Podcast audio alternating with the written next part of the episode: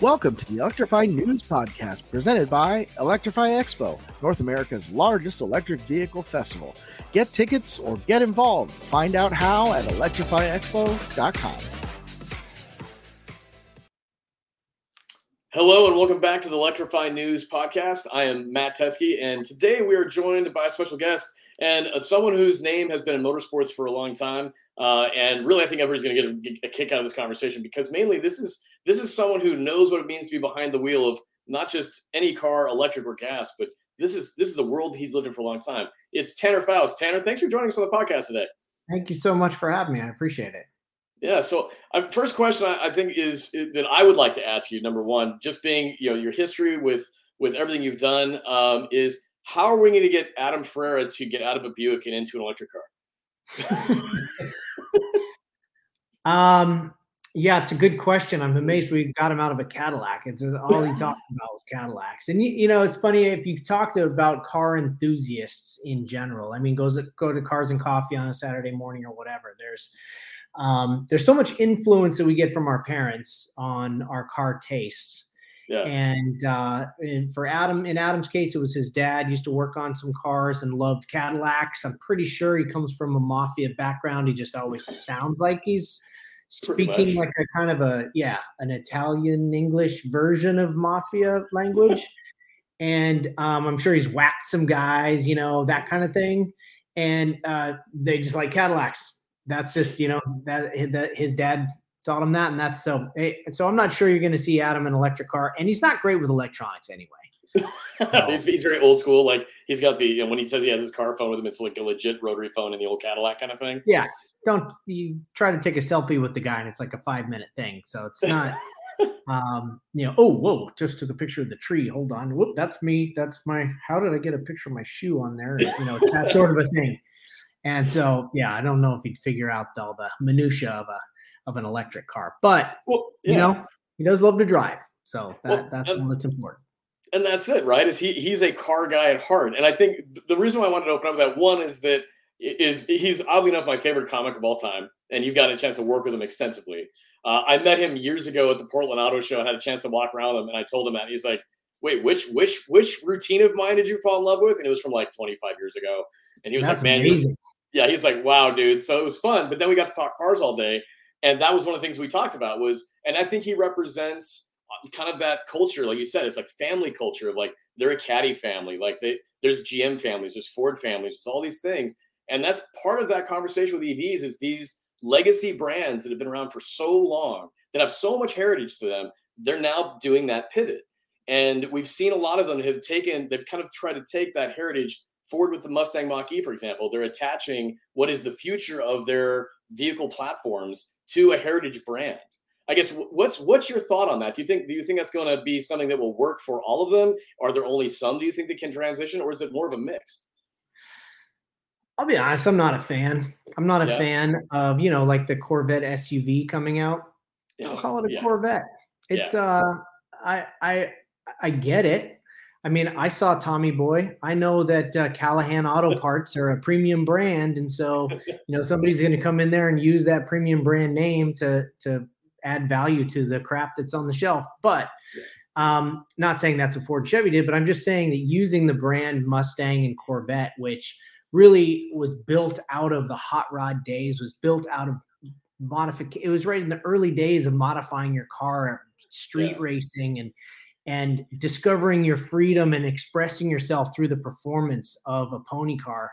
Um, you know th- that DNA is is rich and yeah. and deep, and it's a part of Americana history, really and to cash in on it to sell um, something that's the same platform as a Jimmy or a Tahoe or whatever. I don't know. Yeah. It just there is a business wise, it may be what needs to happen, but uh, right. there's something that just rubs me a little bit wrong in in that way. Um, but uh, that being said, um, I, I am a big proponent to anything that keeps people interested in cars um, yeah. interested in the craft of driving and their skill set that they hold within mm-hmm. themselves. And so if they need to be inspired by a brand name to to buy something and, and feel like they own something that it, that harkens back to um, you know, childhood dream of owning a Corvette, but this way they get an SUV out of it also and can pick up, you know, uh, groceries, then then great. It's uh, you know, it, it's all about getting people out on the road to take advantage of the ribbon of highway that's been laid out for us. So that's yeah. uh, that's what I'm still about. Well, it's and, and, to your point, it's kind of like walking that fine line of, of maintaining that authenticity of what the brand and the vehicle platform has been. And it, I, I, I agree with you. It can dilute what the heritage is. It's you're just basing it purely off the brand name and purely off the nameplate. And I, we've already seen the upper, you know, the uproar from people that are, you know, steeped in the history of some of these these nameplates that are saying you can't do that. Now, you know, corporate America is going to do what they want, obviously, because the end of the day, they have to transition into where this is going. But I, I think there's more opportunity, kind of like Volvo, you know, Volvo sort of did that with Polestar, where they leveraged something that was internal, but they made it a brand new element of a platform and really mm-hmm. gave it its own face as a platform. Um, mm-hmm. And maybe that's the angle to take. I, I still think GM had a huge opportunity with bringing back Saturn as their pure electric line. I thought that would have been great. Um, but I mean, th- that's the thing is is the and and we've talked this oftentimes on the show is that the history of how people think of Americana and being on the road and those brands that made it possible. And this is a huge pivot for brands that have to reimagine how they paint the picture for the future of of basic brand enthusiasm. And EVs are a part of that. So yeah, connecting the dots there, I think, yeah, they're, they're going to be walking that line of basically pissing some people off and exciting some people, right? Yeah, there was a meeting I was in not too long ago, and I was racing rallycross, which is uh, high energy, small literage, perfect sport for electric because very short heat races, etc., and a young demographic. Um, back when I was racing for Ford, we we'd gotten Ford involved in rallycross by mm-hmm. doing the Pikes Peak Hill Climb with a rallycross car, and then that ended up leading to a title sponsorship of X Games, and and there was a lot of um, great excitement about rallycross. And then when we were talking about electrification some three, four, five years ago, mm-hmm. uh, somebody in the room, a guy named Jost Capito, who who was running Volkswagen Motorsport at the time, said, um, "You know, I'm not sure why we're talking about racing." Cars anymore it's all going to be suvs you know by the time this actually oh. happens we need to be talking about the um, replacing this idea that we're going to be racing hatchbacks to racing small SUVs. Yeah. And every manufacturer that was represented in the meeting just sort of like, yeah, five years, we're not talking cars anymore either. And uh, that's that turns a lot of it on its head, though, right? I mean, the, everything they've known about even just like the, the the layout of the vehicle, I mean, weight ratio, how they design the structure of the car, I mean, that that changes how you're building a race program completely, right? Yeah, well, th- those cars were based on the chassis, on the stock chassis. Yeah. So it wasn't like a tube frame, start from scratch kind of a thing. Yeah. But um, it's it was more about the size of the vehicle needed to be something that could represent or manufacturers could customize to meet their SUV look.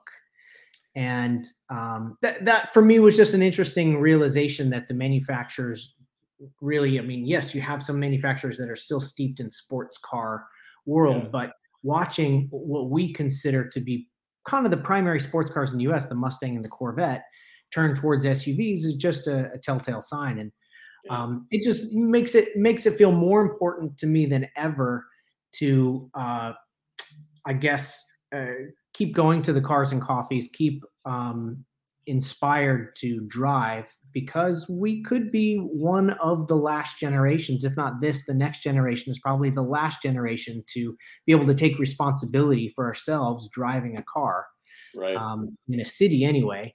But yeah. um, so it's it's important to hold on to that human potential that we created and that freedom that we created. That's why I have a pilot's license. That's why I, you know I like to do these things where you kind of take control of your own A to B. And um, driving uh, for you, probably like me, was a, a turning point in my life yeah. where suddenly the world was open and um, it, it really was a defining moment getting a driver's license. And I, it's sad to yeah. see that maybe not be the case in the future.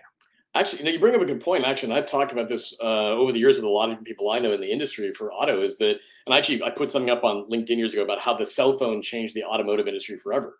And you just hit up the nail on the head for what I used to, you know, touch on is the fact that it was access to the world by getting your license. That's how you yeah. could go and see things, right? That's what our generations grew up with. And now you have this digital window into the world for going and seeing what the world can offer you through a smartphone. And younger people are not seeing the same value as needing to be able to get a license to go out and experience things. They feel they experiencing it, you know, through a digital interface. And partly, what's funny is electric cars are a weird mix of that, right? It's it's that digital interface, but you're also still physically moving you know so it's this it's this interesting blend in that way but i can i i've heard people say well the, that means that you know young people are never going to get their license i think it's just going to be delayed i think that and maybe that's a bad thing or i don't know if it's a good thing because they're not going to be so young that they maybe shouldn't have a license at 16 because you and I probably had friends that got their licenses at 16 that should have never been driving, you know. but but then yeah. there's moving forward, they're going to be potentially going through college and getting their life started and then realizing, well, I probably shouldn't, you know, you know, get ride hail to go to the grocery store, or if I want to go on vacation, I'm gonna have to like either fly or get a car. So maybe we're just pushing out how long people are gonna have that same attention and love for cars, but that directly dictates how these brands have to think of, well, when do we capture people's imagination then with our brand and our new vehicle, right? Because it, yeah. it's not as a childhood thing, maybe, maybe it's just different. Um, and so again, I totally appreciate and agree with what you're saying about. Yeah, it's it, you wonder. I mean, if you really look at future society, I was just doing an Extreme E race, which is an electric truck race. I, I series I do for McLaren. And I was doing it in Saudi, Saudi Arabia, and it was at the the um, it's at the building site of the first section of a city called the Line, which is a yeah. hundred mile, hundred plus mile long city yep. that's um, 200 meters high, and um, this uh, so they're they're not going to really finish this project till like 2055 so they're thinking their planning now is really for what's next. And in mm-hmm. their mind people really aren't driving themselves. Cell phones are even outdated. You're not going to carry around a brick to communicate with. You're going to have it it's going to be either something embedded or something. Yeah yeah. something like that. There's going to be some so in thinking future proof um, do you need people to take themselves to A to B if you really, I mean, are we being nostalgic? Um, the thing that I think is worrisome as a father, anyway, is are we missing out if they don't get that kind of experiential learning and that kind of um, that kind of turning point in their life or, or self-created freedom almost or, or, the control over their own destiny mm-hmm. um, are they missing out on some sort of development of, of a part of their brain you know, yeah. is it is it important for humans throughout our history? We've always been able to choose if we were going to stand along the edge of something or you know hurt our you know jump off or something. You know, we've had this this this uh, respect for the physicality of our our existence yeah because we could hurt ourselves if we don't yeah. respect it and we don't learn some skill on how to walk right or whatever right. um so uh you wonder if there's if there's if if if we do live through screens and interaction digitally, if we do lose a part of our brain development, and we must, in yeah. in my mind, and I, I would agree. Um, yeah, so it, it, I think to some it really sounds nostalgic for guys like us to be talking about. Oh, you need to get a driver's license. How can you not want a driver's license at 16? You know, yeah. um, and you know, shifting gears and all that kind of stuff. It does. It must sound very nostalgic, but I think part of it for me is I really worried that our next generation isn't developing a part of their brain by yeah. you know having that self risk uh, that they control yeah well it's it's almost like it's the combination of what was a sense of adventure for people that came before us. I mean, everybody that decided to go, like when we, you know, in North America, when everybody went west, what did that mean? Well, there was a lot to grapple with, and that just sort of the the idea of movement and what that meant, whether it was personalized and you owned and controlled it, or whether it became mass transit and how that worked for your needs. Even your your conversation about you know the line in Saudi Arabia and how they're developing that out is with the vision of where could this go? Could we make it a an ecosystem of living that doesn't require all these different pieces that people have to manage on their own but could we give them a functional way to live work and play that is connected and they and so but then to your point does that open up opportunity for them to think about other things and do other things that, that are also adventurous or is it it's so autonomous and so thought for them that we turn into the you know everybody from the movie WALL-E we're all floating around in those little like hovercraft things and it's like we don't do anything physical anymore we just kind of let it all come to us because we designed it that way. I mean, this is number one, this is super philosophical, and I'm loving the fact that we jumped right into this. So, one thing I think is important too is just speaking to your experience, and for those who don't know your background and the different touch points you had within motorsport. I mean, everything from Formula D to you mentioned Extreme E, where you're, you know where you're in now, is kind of where did you start and how did that phase through for the different touch points of motorsport that you got through and how did that mold what you're just talking about right now about about how you engage with the automobile well, uh, I I didn't come from a racing family, so I never saw racing as a viable way to make a living. Okay. Um, growing up, my family they were all doctors or engineers or scientists, and the um, so I went to school to be a doctor, and uh, it was in a pre med major in Boulder. That's what I mm. graduated mm-hmm. undergrad was at Boulder. Uh, with a molecular biology degree, but knew by the time I graduated that I didn't really want to stay in a lab and continue to study medicine. Um, I started working for an inventor who invented amusement rides. And okay.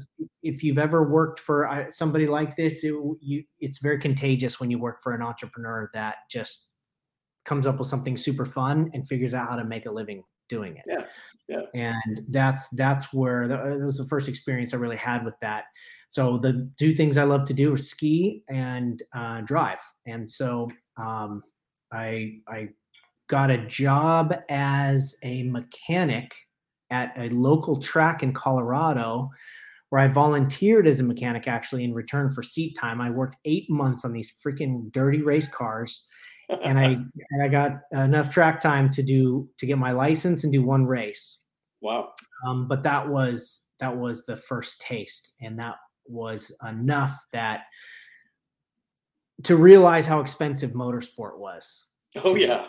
Now was yeah. that before or after you finished school that you did the track like where you volunteered? Uh, I had finished school. I had wow. finished school. I'd I'd started working for this inventor. Um, he sold the company mm-hmm. and uh, moved to Florida. Um, I was vested in the company, so I got a check for eight thousand dollars as my hey. profit sharing.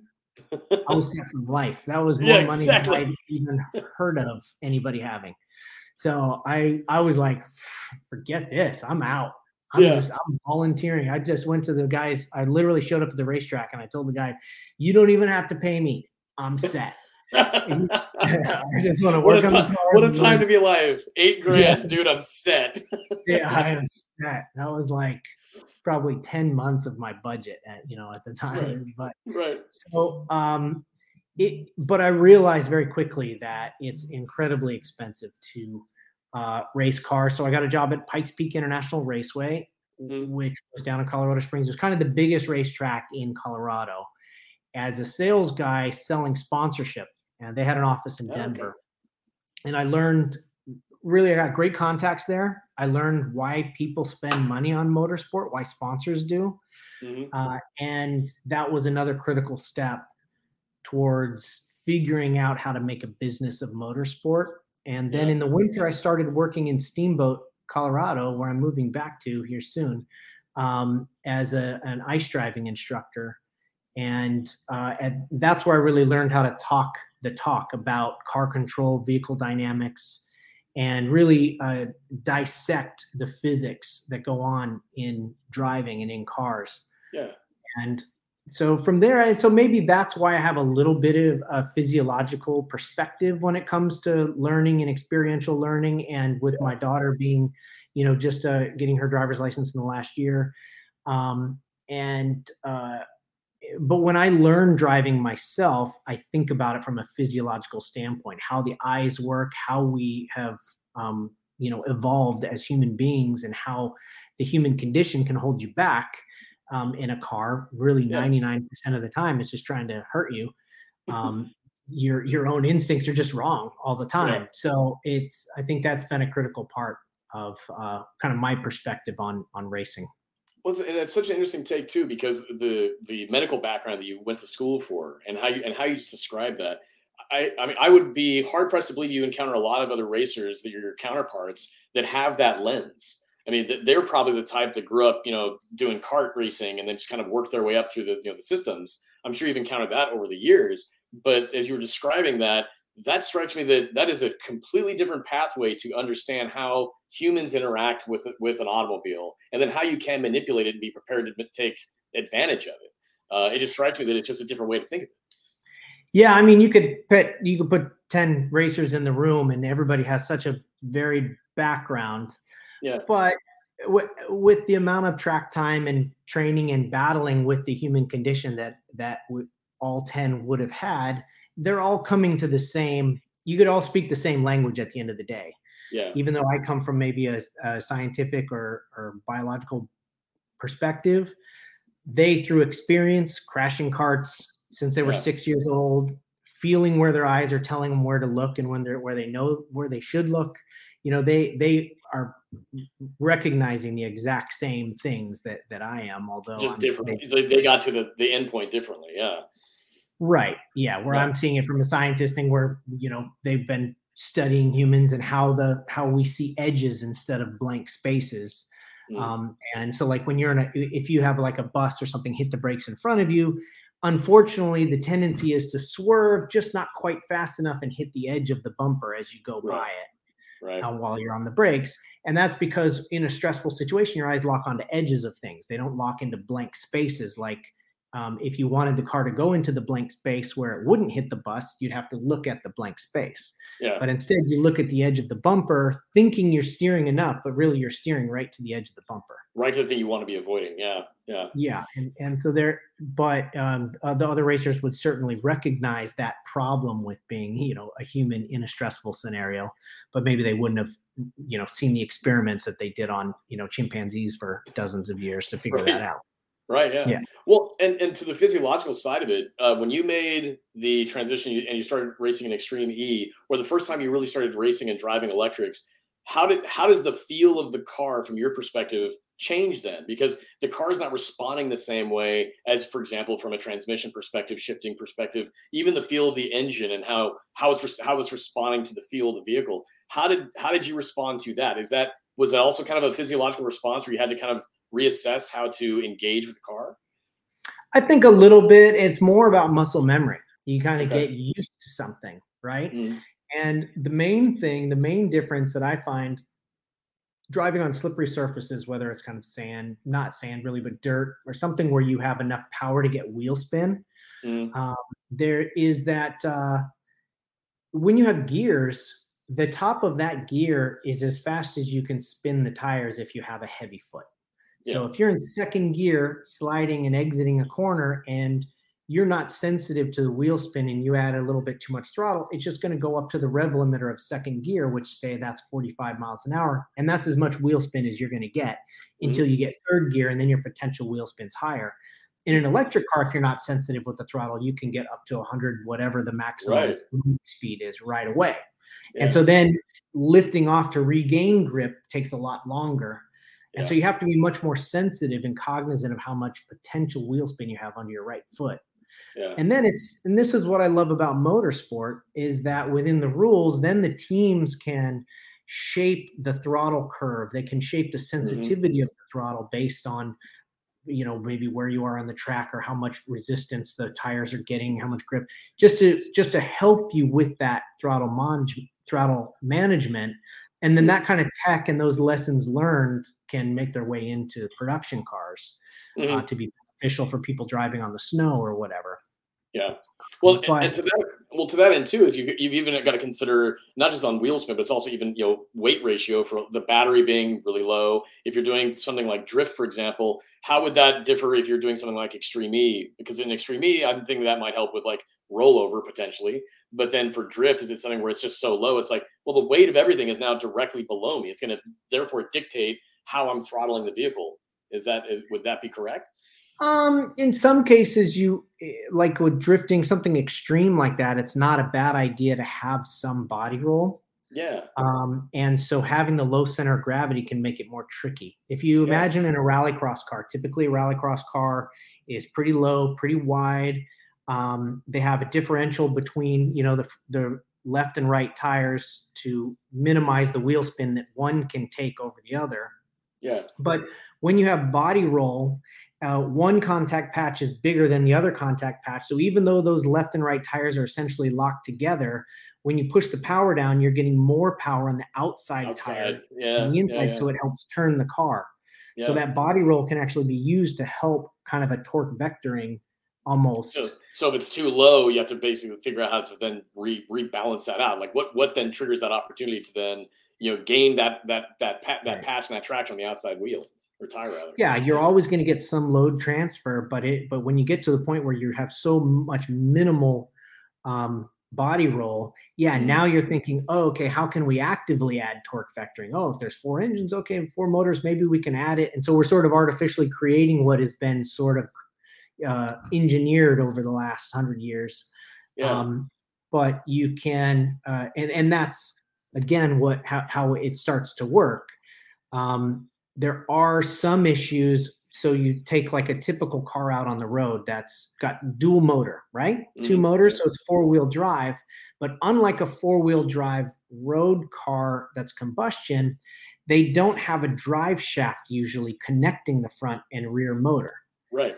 So a four wheel driven car um, that's combustion uh, will, if you're accelerating, the front and rear are tied together. Even though you have load transfer to the rear tires, um, the front tires aren't allowed to just sit there and uh, spin freely yep. because they're connected to the rear that is planted.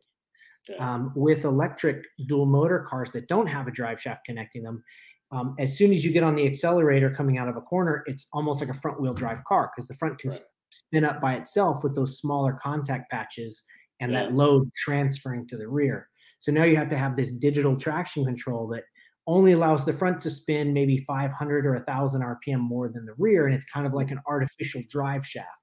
It's like it's all software based now. I mean it, it really is a, right. And, and you really think, rely on that software yeah. Well, and that's part of I mean, you know companies like you know, again I think about the aftermarket and companies like AEM for example they're getting into EVs and and and I see that that could be an opportunity to translate some of what we've seen in the aftermarket which and again in the traditional let's say the tuner world where I grew up in it's it's kind of like okay well this was all based on mechanical engineering I mean, really, if you think about it, the software side was there. AEM and GReddy and some of these other companies were building out some of those, you know, EMSs and some of those control systems were, were there, but it still really was based in and around gas and oil and and you know and and combustion in that way. Whereas with EVs, once you have a high voltage battery pack, kind of how you just described, it's like, well, now you're reimagining how you can understand how to really tune and tweak and manage a vehicle. It, from a motorsports perspective, I guess would you say I mean, is it even close to being the same? Aside from the fact that it's a vehicle with four wheels and tires, it's like, yeah, but it's so much more focused on software and digital. And then you can make it respond how you're used to, but how you get there is just completely different. Yeah. I think you open Pandora's box with a lot of the software capabilities because when you're dealing just with hardware differentials, combustion engine stuff, there's just so much you can do and um, when it's software, it's like, okay, so now I've got this digital drive shaft connecting the front to the to the rear. Yeah. But um, what if I want the car to act more rear wheel drive while I have more than 30 degrees of steering angle and I'm on the throttle more than 30% or whatever the scenario is. So now I can start throwing more power to the rear in certain scenarios where I would already have the load transferred there. Yeah. And maybe I want the handling to be different. Um, and then you start to okay well what about yaw? If i have yaw maybe i want to send some more power to the front that'll help me save the oversteer a bit. Mm-hmm. or you know, if i have understeer maybe i send the power to the back. So it becomes this limitless thing and at some point you take the ultimate tool that the driver has away which is predictability. Yeah. You want the car to basically do what you can anticipate it's going to do yeah. And if if not if that kind of technology doesn't happen in a seamless way, if it happens just for the sake of doing it because you can, yeah. then um, it starts to become a detriment to the performance and the comfort feeling behind the wheel. Yeah. So at that point, the driver will be like, "Hey, can we just stick a driver shaft in the thing and like you know make, make it easier, please?" yeah. yeah. Well, and well, and there's some companies that are approaching that way, like, like Porsche, for example, even in Taycan yeah, I mean, they actually have a gearbox inside of a Taycan, whereas most other EVs, it's just no, you just basically have stop and go essentially. Mm. You know, and so they're trying to implement some of these elements. I guess for for the street, we're talking a ton about motorsports, and I, and this I could go on and on for this. I guess my thought is translating that to an everyday EV experience. Are there any EVs on the road that you've driven that are just you know you could go buy it off of a dealer lot that you would say that actually is is the type of vehicle I could say they've understood the performance aspect of this because that's probably a complaint we hear often with EVs. It's like, yeah, it's just it doesn't have soul. It's it's kind of like an appliance. It doesn't, it doesn't respond to me as a driver. Are you, are there are there vehicles that you've driven that you feel like actually they paid attention to a lot of things that we've just been talking about about how to give a driver a better feel? Um, it's hard to say. I haven't driven yeah. all the EVs that are out, and um, in the Volkswagen group, which I, you know, I'm still sponsored by Volkswagen, I would say Volkswagen leaves any of that type of feel and real hardcore driver engagement to like a, the Porsche side mm-hmm. of things. Um, that may not be all the case, always the case in the future, but um, I did do the commercial with Keanu Reeves in in the Taycan, and mm-hmm. um, I was super impressed with that car.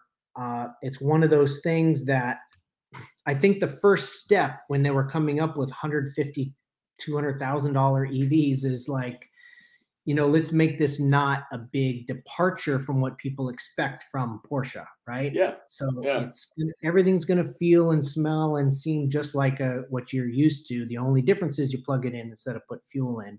Yeah. And so that makes it feel comfortable. That yep. has to be. Um, the fact is there's what happens in motorsport in EV and what it, the boundaries that are being pushed with all those other laws of physics that you can manipulate with the software mm. we were talking about, the torque vectoring and stuff. That's just sort of waiting in the wings yeah. for production cars. I haven't heard of anybody really utilizing that yet. Yeah. And um, will that happen while we're still driving them ourselves? I I, I hope so. while we're still driving them ourselves, I love that. Though. Yeah. Like, before just like hit the button, it's like uh, I don't need to be performance oriented. I'm just taking you to the grocery store. Yeah. Yes. Uh, so I mean, I hope so, and I and I think that it will be fairly eye opening. I mean, even just in okay, now I'm not just plugging sponsors, but in the Volkswagen um, Golf R, which is an, a combustion car, yeah. that is one of the few cars out there that does have an active differential that mm-hmm. does send more power to the outside tire in a corner than the inside tire. Mm-hmm. And um, so that's an active torque vectoring system, and it's only on the rear. It's uh, but it makes such a big difference in the driving dynamics at the limit mm-hmm. that it's it's incredible, especially on in wet or snowy conditions or even gravel. Yeah. Uh, it just makes you a better driver than you really are. And yeah. then if you were to go take that to where EVs can go, where the you could have four motors and over, you know, really manipulate that torque vectoring. The steering wheel is really kind of secondary at that point. It just sort of starts the corner, and then the torque vectoring is really what does it. It yeah. does the turning at the limit. Um, so it's uh, it, it, kind of I think we step into a whole level of uh, another level of physics that are available, and yeah. that's going to be interesting if that makes it into motorsport soon. Well, and that's it's so funny because you, you even go back just ten years, five years, ten years. There have been people that have been putting together, you know, for example, you know, dragster EVs off of just parts they were finding off of whatever they could get.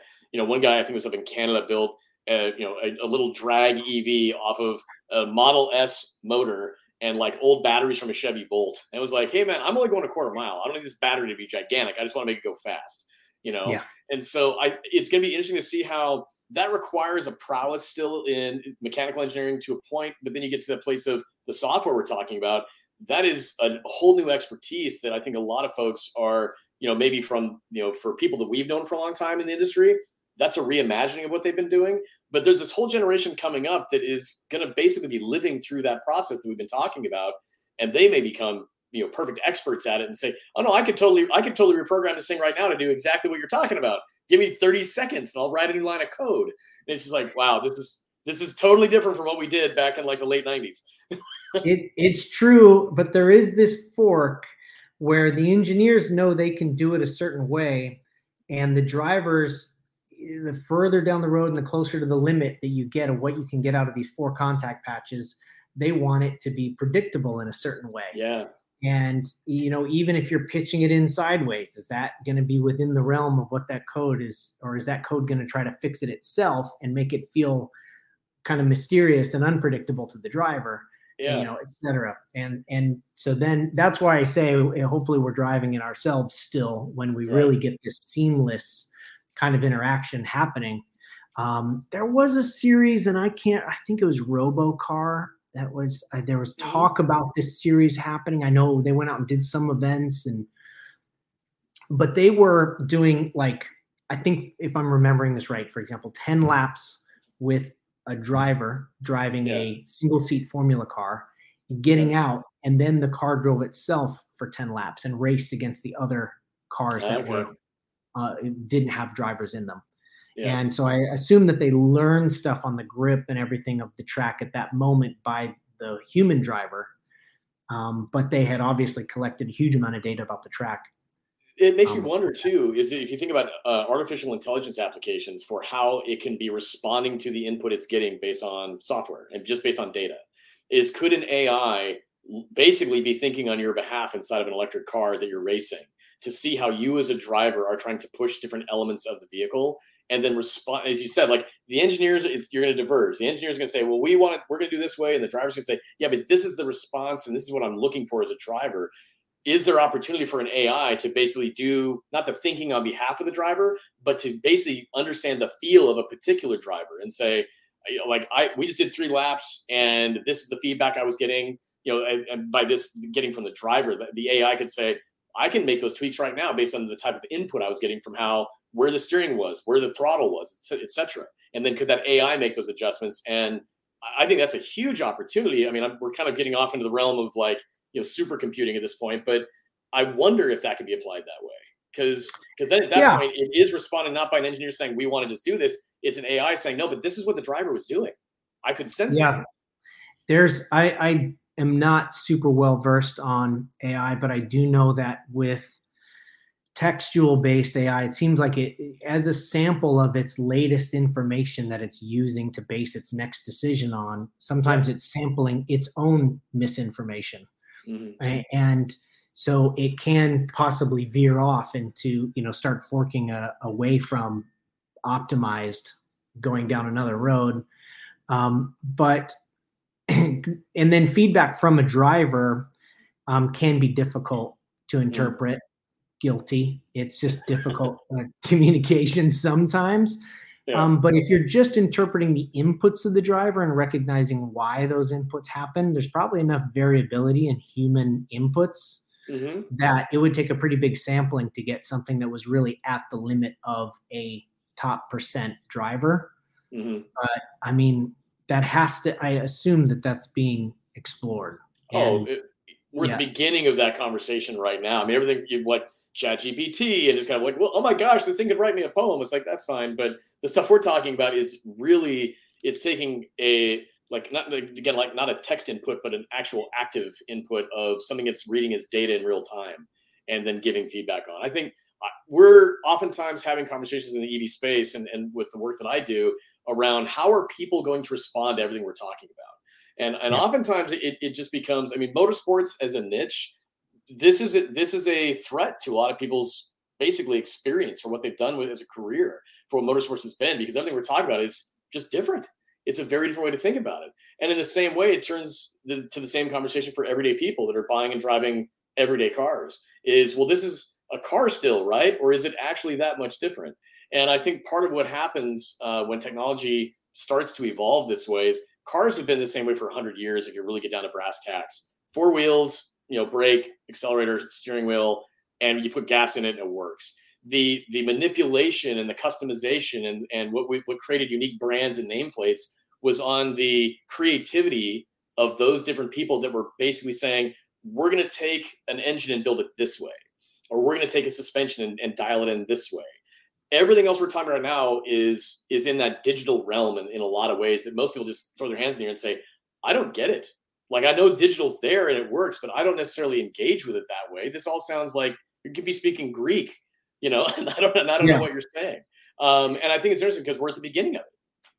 Yeah it's it's tricky. I mean i will say that drivers anticipate things and that's that's you know once uh, ai driving gets to the point where it can anticipate what's happening mid slide mm-hmm. um, you know, then that's a whole nother world. That's that's really the difference between uh, you know a driver who has the perfect reaction to everything is never going to be the quickest or best. The one that knows can can feel where the inertia is going, what the grip looks like right there, and can anticipate exactly how that's going to affect the attitude of the car. Mm-hmm. Then that's that's where the level doesn't exist. I think in automation, but yeah. Um, to your point though, um, I do a race called the NORRA 1000. This year we're doing the NORRA 500. I do this for Volkswagen, and we take an EV and we do it. Mm-hmm. We go down to Mexico. We've got the record for the longest EV um, in a race down there. The previous record was 47 miles, and we uh, we did 1140 miles, which was the you know the completion of the race. Yeah. But um, one thing I never really thought about once you got out there, because it is just a steering wheel, pedals, and some tires. It does feel just like a regular car. Once you get out there in the middle of Mexico and, and in some points in Baja, if you break down, you're spending the night because yeah. they have rules against flying at night. There, you can't fly helicopters, you can't fly cars or fly airplanes um, at night, and so certainly not cars quite yet. But they, uh, and so there, there is this like, don't hit anything, don't crash, don't break down, and you see people breaking down, and and I didn't. Re- expect to but in the ev you start you start to think about what really is what could break down. Like there's very right. few me- moving parts. Right. Um, there's very few things just rubbing against each other that could wear out. Right. And it, you know, it's just uh, it, it it was an. I think that's what we really kind of proved for VW anyway is that off roading is a great way to showcase the reliability um, of EV mm-hmm. just because of the nature of the beast that that, that there's not a, a you know you're not going to overheat the oil you're not going to go yeah. low on this fluid or that fluid, and um, well, it's, and, a, it's a it's a rotor and a stator and a high voltage battery making it just spin. Right. That's the, the argument's been made for so long for so many people that are EV advocates who have said this is why it's so beautiful is because it has you know so many fewer moving parts, like ninety percent fewer moving parts, and that's true. But then to your point about so you guys went eleven hundred miles in that race. One of the first questions that I think anybody would ask is, so did that battery pack have eleven hundred miles on it? Or did you guys recharge no. it? And if you recharge it, how'd you guys do that in the middle of nowhere in Mexico? Yeah, we recharged it every 150 miles or so, which is about the same dur- duration that a race truck could get out of a tank of fuel. Yeah. Um, but we had to average. It was a stock car, pretty much. Mm-hmm. Um, very little suspension travel. It was just basically reinforced skid plates and suspension arms and stuff. Um, and so our speed was really limited by the fact that we couldn't hit compressions or bumps very yeah. fast. And because our speed was limited, our range was great. Okay. Um, the faster you go, the shorter the range. Oh, yeah. Um, then we developed a charger that was in a trailer, and that race is stage by stage. So mm-hmm. I did this with Rhys Millen Racing, based in Huntington Beach.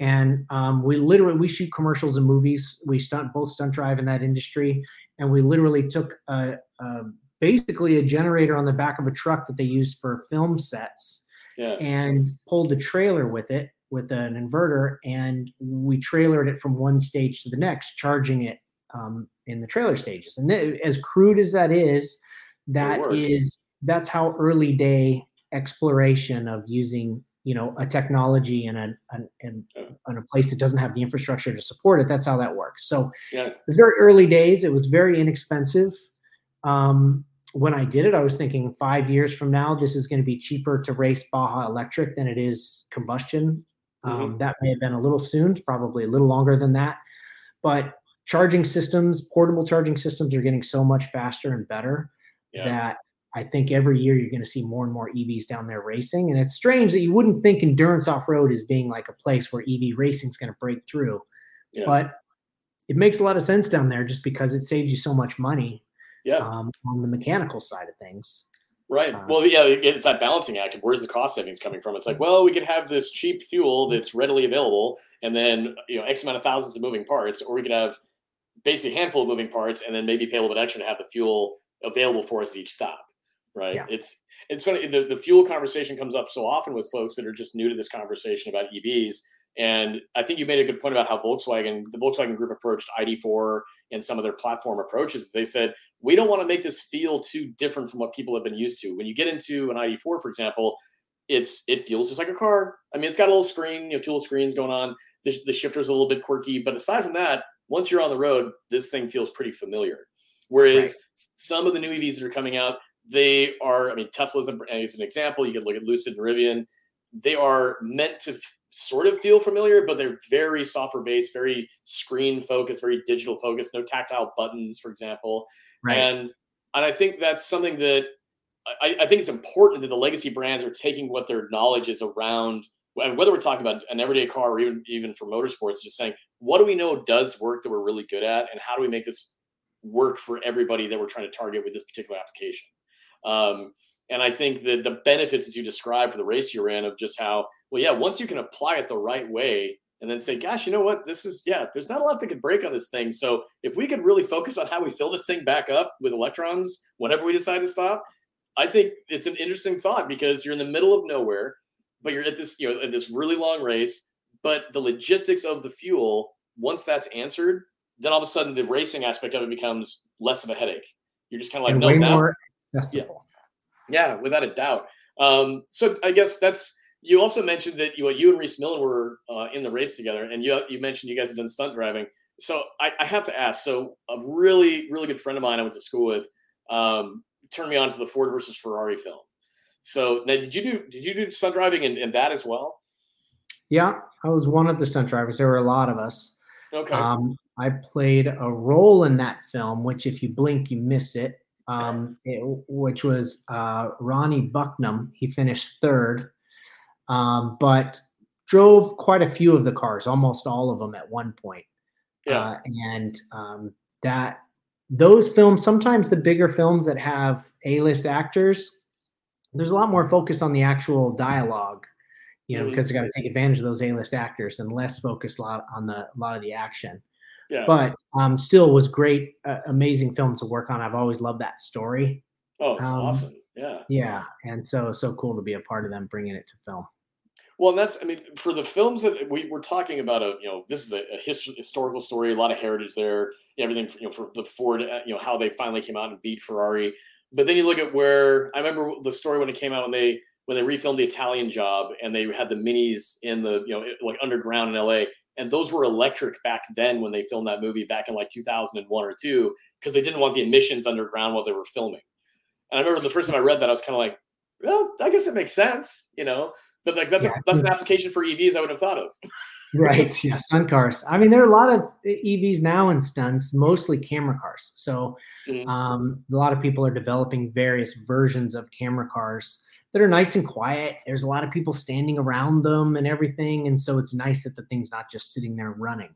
Yeah. Um, and, and they accelerate quick. I think they're very easy to match speed. A lot of a camera car just is placement. It's a, it's like a cameraman on wheels, so it's got to be placed perfectly. So um, without having to worry about whether the turbo's spooling up or not, you know, et cetera, they can they can place those cameras perfectly. So EV is definitely making its way into Hollywood. Mm-hmm. Um, not to mention that in the commercial world, uh, agencies are much more cognizant of how green various production houses are.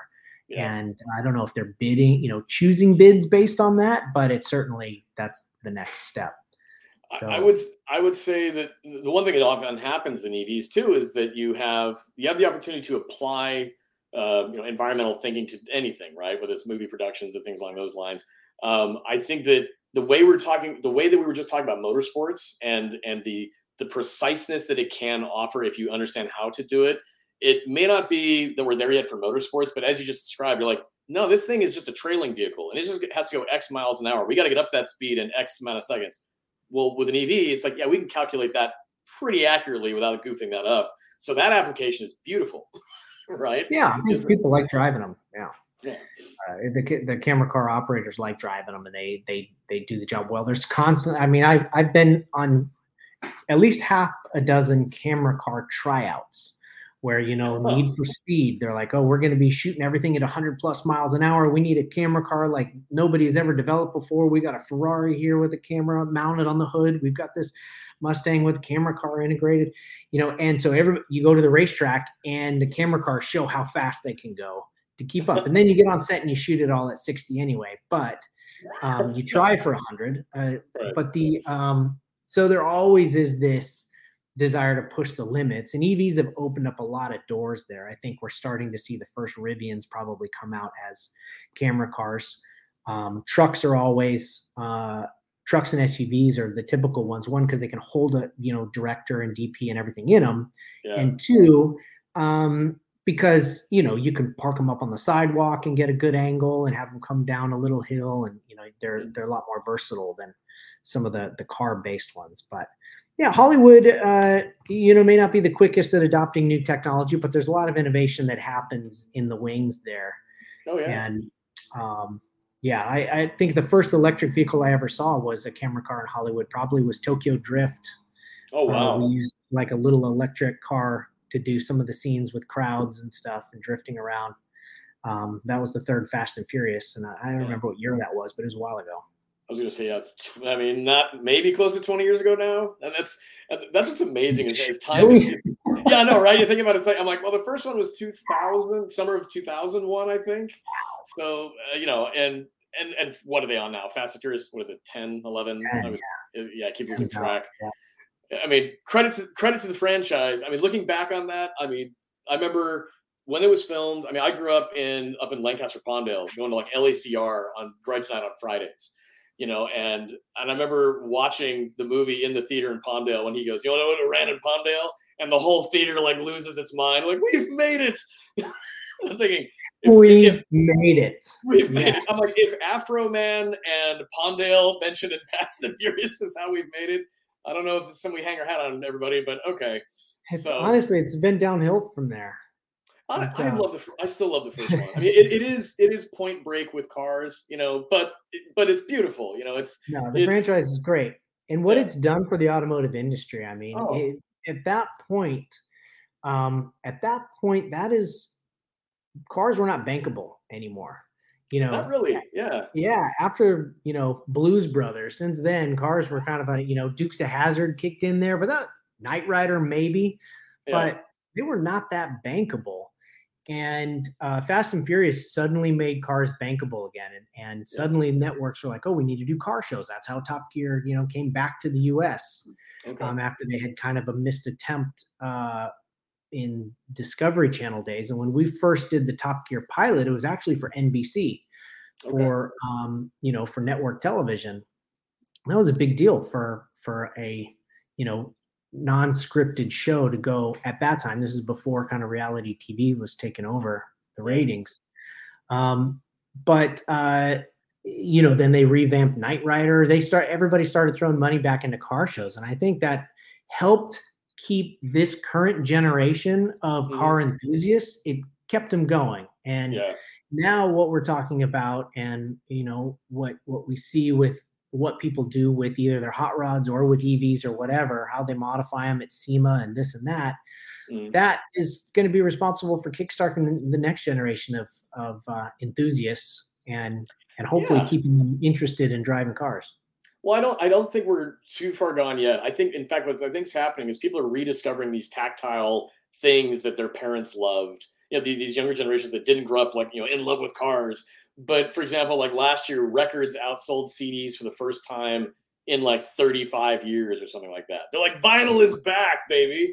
You know, and I'm thinking, well, yeah, you know, because if you live your entire life through a screen, it's almost like the moment you discover this this thing outside of the, the filter you had through a screen.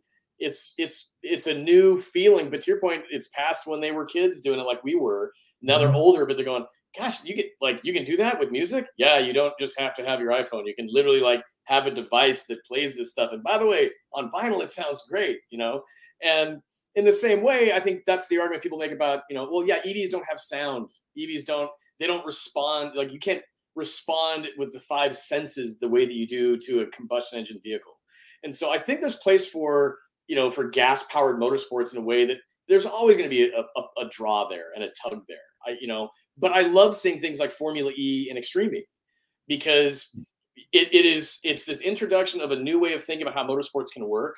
And i think that the people that have you know been coming up and you know seeing movies like we were talking about just kind of like where automotive has been in this line of like the last 20 years whether it's been film or not cars aren't going away. Here in america it's part of it's americana it's part of american culture but how people value them and where they see them fitting in their life might be different but i don't necessarily foresee that you know it's it's just going to vanish overnight i think it's just going to be a, a different a different way to appreciate what they can be in, in like you know whether it's your everyday life or maybe it's an enthusiast type thing, whether it's tuning like you like you said for like SEMA, you know, going to car shows like Honda Night stuff back in the day. I, I mean, I, I still see all the people with Teslas that are modifying Model 3 and Model Y now. It's the it's like the same crowd. Some of them are new and younger, but some of these folks, like these are like hot import night people that I knew like 20 years ago who are like, well, yeah, now I have the disposable income to actually buy all the stuff I want for this thing. Right, right. So I'm, yeah. so I'm going to modify the heck out of it. So I don't see it going away. I just think we've just sort of like shifted the timeline by which people engage with vehicles. But um, full circle yeah. to the movie conversation, I think it's because they still see they still see them as a, an extension of who they are. I guess for sure. And Fast and Furious really did put light on that. That that they were almost a fashion accessory, and your yeah. car was a statement of who you were. Um, yeah, I remember a book I saw in college. It was like "You Are What You Drive," and it sort of stereotyped every car type, and it was hilarious and true. Yeah. But yeah. um, and it you know, I made a joke a couple times on Top Gear that you know every like Subaru STI owners were always IT guys, and you know there are like a lot of you laugh because you probably know a couple. Oh, it, yeah, no, I know, yeah. yeah. But the um, it, it's uh, but then personalizing them, of course, is a natural thing. I'm surprised it's taken so long for me to see Teslas modified around here in Orange County. I saw one yesterday, and and now I see them every day at some point. But um, yeah, it, and that's, that's one thing we do. Yeah. What's that? That's one thing that we do in the states with cars. Yeah. Uh, you, you know, from the beginning, and and you you go to Germany. I used to give the spiel when I used to do these ride and drive events for BMW, and I used to do the spiel where um, we talk about how in the U.S. we modified, you know, we put bigger wheels or whatever on our tires as like a as a statement, when they put the bigger wheels and tires on their cars in Germany, it was so they could shave three minutes off their commute time to work. Yeah. And like everything was about function and purpose. And they were the you know they're on the autobahn, they're driving 100 percent all the time, kind of a thing. It's a little bit yeah. more trafficy now, but um, that there was kind of there's kind of a cultural difference there. But mm-hmm. here we do have this critical uh, extension of just like you said, extension of who you are represented in in your car. Yeah. And I mean, that's a that's a big tank of fuel keeping the the fire of automotive industry going here. So yeah, uh, well, and EVs they're going to be a part of that, um, but it's it's going to be interesting to see how it transitions because there will be purists who fight the idea of you can't you can't make that an exciting vehicle. But I but some of the EVs, I mean, uh, that's what I'm excited about um, for Electrify Expo this year. The Electrify show off element is really shining a light on the fact there's people that have been doing this that are tuners they've been doing this for years already, saying no, but like this is you can still do this. I'm not too keen on the fake motor and you know exhaust sounds just yet. I don't think that's something I'm gonna fall in love with. Where you can like attach an exhaust to a Model Three. I'm like, eh, no, don't do that. You know, there is but, a movie, by the way. I you know I'm sorry that I don't know the name of it, but it's um, Paul Blart Mall Cop, that guy, and Vince Vaughn are mm-hmm. engineers, and they are charged with coming up with a sound for the charger they literally shot it in the Chrysler building. I think Salt-N-Pepa in there somewhere. Yeah, what is that movie called? Yeah. How to, oh. I can't remember the name of it. Anyway, we'll it, was, it was 12 years after the scene was done in the the whatever showroom in the at the Chrysler Center that in reality there was the actual CEO of Chrysler or uh, of yeah. whatever department um, in that exact same room in a charger sitting there revving a fake sound card just like they did in the movie. Like 12 years later and nobody ever called that out. Like how did i mean this was 12 years ago in the same freaking room doing the exact same thing in a movie. That's yeah. and part of me i feel like movies are just you know controlled by aliens and they just are telling us our future. Like oh, iRobot yeah come yeah. on. iRobot this is like you know we're going to be taking uh self-driving cars is going to be unheard of and super dangerous. Like part of me, I I kind of like look at that stuff and uh, I kind of when I get science fictiony about it, I, I, sort of love looking to movies as inspiration of what the yeah. possible future is like, and I love how much work movies put into making uh, you know the future look in a way that is possibly believable based on fact. Oh yeah, well the uh, yeah the authenticity of where could we actually take this, not being overly outlandish, And to your point, like like this is 12 years ago, and and a no one brought it up, which I think is bonkers. But at the same time, too, if you look at the visionaries and storytellers who have said like this is where i think we could take society it's yeah. almost like it becomes like like subconsciously ingrained in people and then someone has an idea 12 years later you know what we should do we should have that event right here in the right? This room and you're going i feel like we've seen this before.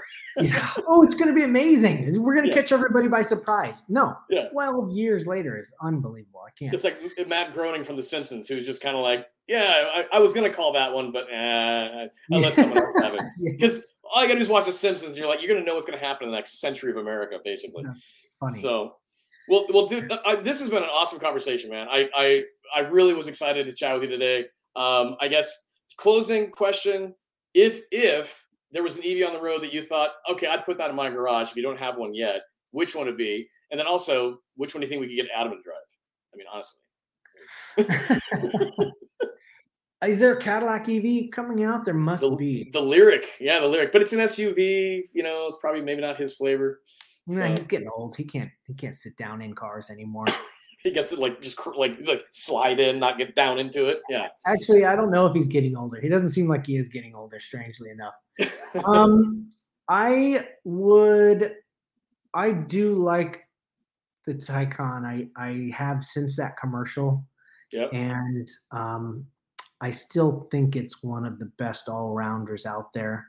Mm-hmm. Um, I I will say that one of the things I like about my ID4 a little bit on brand, but is that the battery is smaller and I can charge mm-hmm. it at home. And it doesn't matter how low it is, I can charge it overnight.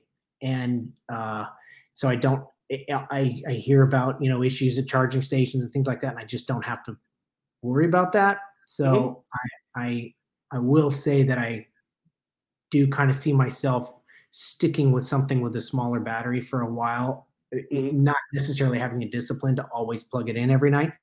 Mm-hmm. Um, but uh, but yeah, that's the Taycan. I think that that was a phenomenal car, and uh, I wish I would have got one when they were uh, not selling very well.